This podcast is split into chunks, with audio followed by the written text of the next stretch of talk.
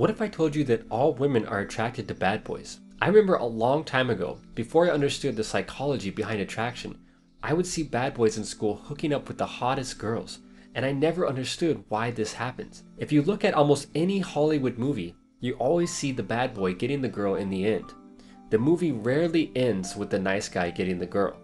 In fact, if you really think about it, it would almost seem out of place for the nice guy to get the girl. Most girls will tell you that they want a guy who is nice and caring, and while many of them do, there is no way to escape the fact that girls are attracted to the bad boy. Maybe you're thinking to yourself, why is that? What happens inside the brain that causes some women to go for a guy who treats them poorly and seems to do everything wrong from the nice guy's point of view? When filling out a questionnaire, a girl would say she wants a man who is nice and caring, but when meeting the guy face to face, something very interesting happens.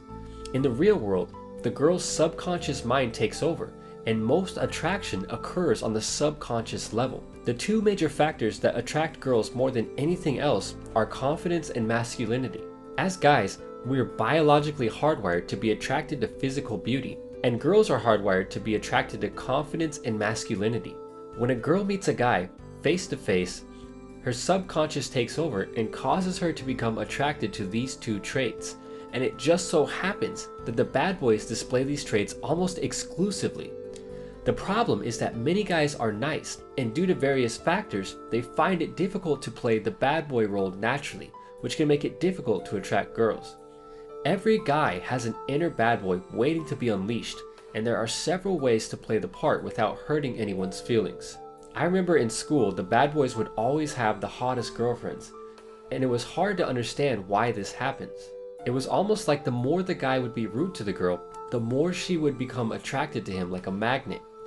What if you could be the bad boy, without actually being rude or unethical? Being a bad boy has absolutely nothing to do with treating girls poorly, and once you have a girlfriend, you should always treat her like a princess. But if you want to keep the attraction as high as possible, you need to understand the psychology of the bad boy and use it to your advantage. Imagine how attractive you would be if you offered all of the benefits of the nice guy along with the attractive traits of the bad boy. The good news is that it's much easier to do than you think, and with enough practice, you can build the traits of the bad boy into your character so you can still be yourself but just an enhanced version. One of the major traits of the bad boy is breaking the rules, but you don't have to break them in a bad way. Something that I never understood when I was younger was why girls always seemed to be more attracted to guys who had been arrested and served time in jail.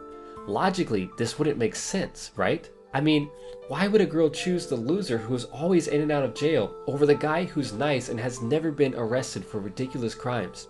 If you're old enough to go to high school, then you're old enough to know that your eyes aren't lying to you.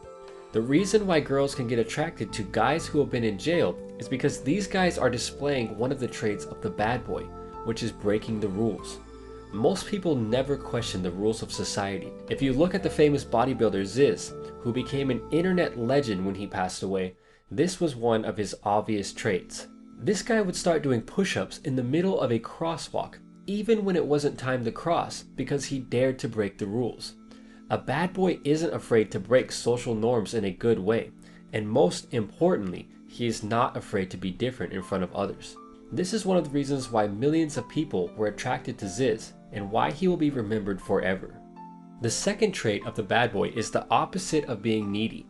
Girls are attracted to bad boys because they represent a challenge, and since girls are looking for excitement, the thrill of getting the bad boy gives their self esteem a boost. A bad boy is never needy, but he is mysterious. The best way to not be needy is to do what you want to do and don't ask for the girl's approval unless it makes sense to do so. One of the biggest turnoffs for most girls is a guy who is needy and clingy because there is no challenge there. And put simply, the roller coaster doesn't look nearly as fun. The third psychological trait of the bad boy is cockiness. But instead of being cocky in a bad way, which is common among guys who treat girls poorly, you can be cocky in a way that is funny. Subconsciously, girls are attracted to cocky guys because the cockiness is an exaggerated display of confidence.